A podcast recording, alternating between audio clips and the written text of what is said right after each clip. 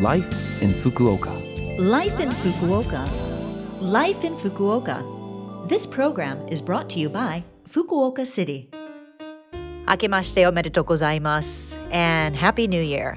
I'm DJ Colleen and I want to thank you for joining me again this year for Life in Fukuoka. The program is just a short program, but I'll give you information from Fukuoka City, as well as share things about life here and ideas for when you're out and about all to help make your life in Fukuoka City a little more comfortable.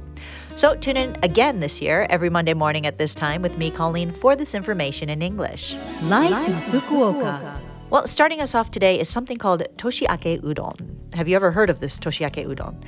I had it, and so I'll share a little bit about it with you. As you know, on New Year's Eve, people eat toshikoshi soba, or a kind of year end noodle. It's a pretty well known tradition across Japan, and I'd guess nearly everyone tries to have soba before the clock strikes midnight.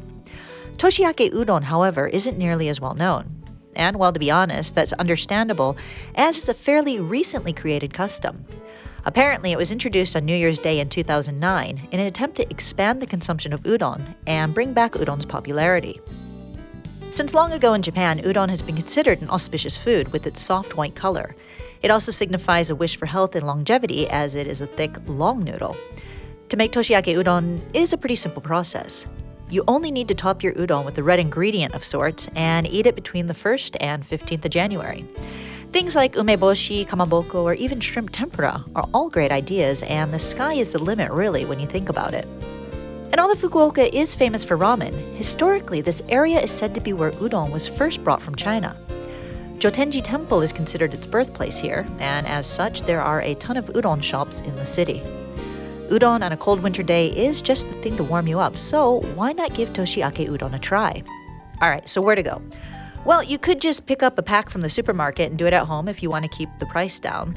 But if you feel like getting out, I'd say search for Asian Beat Fukuoka Udon to take a look at one article I found with a whole variety of udon shops in the area. Personally, the Samurai Udon shop over by Hakata Station looked interesting, but if you want something more traditional, Yataro Udon near Tenjin Minami Station also looked pretty good. Life in Fukuoka. All right, well, now I have some information from Fukuoka City to share with you. Fukuoka City has been working toward making sure everyone who hopes to be vaccinated can do so with peace of mind. In Fukuoka City, inoculations for the third dose of the vaccine have begun. Residents of Fukuoka City who are over the age of 18 and have received the previous two inoculations will receive the vaccination coupon for the third dose in the mail. For those who have not yet taken your first or second inoculations but hope to do so, please visit the Fukuoka City homepage or contact the call center for information on where you can get your vaccination done. For more information on vaccinations or for advice or to make a reservation, you can call 092 260 8405. Again, that number is 092 260 8405. Calls will be taken between 8:30 a.m. and 5:30 p.m. every day, and seven languages are available at that number including English, Chinese, Nepali, Vietnamese, and Korean. Life in Fukuoka. Well, I hope this week's Life in Fukuoka had some useful information for you.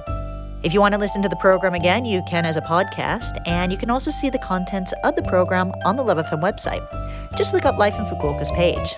Well, as a third dose of the vaccine is coming, I thought that maybe Three Little Birds by Bob Marley and the Wailers might work here. It's a great song to start off the day as well, and a song I never get tired of. Hope you enjoy it as well. All right, well, Happy New Year to you again, and have a great 2022. And I'll speak to you again at this time next week, so tune in.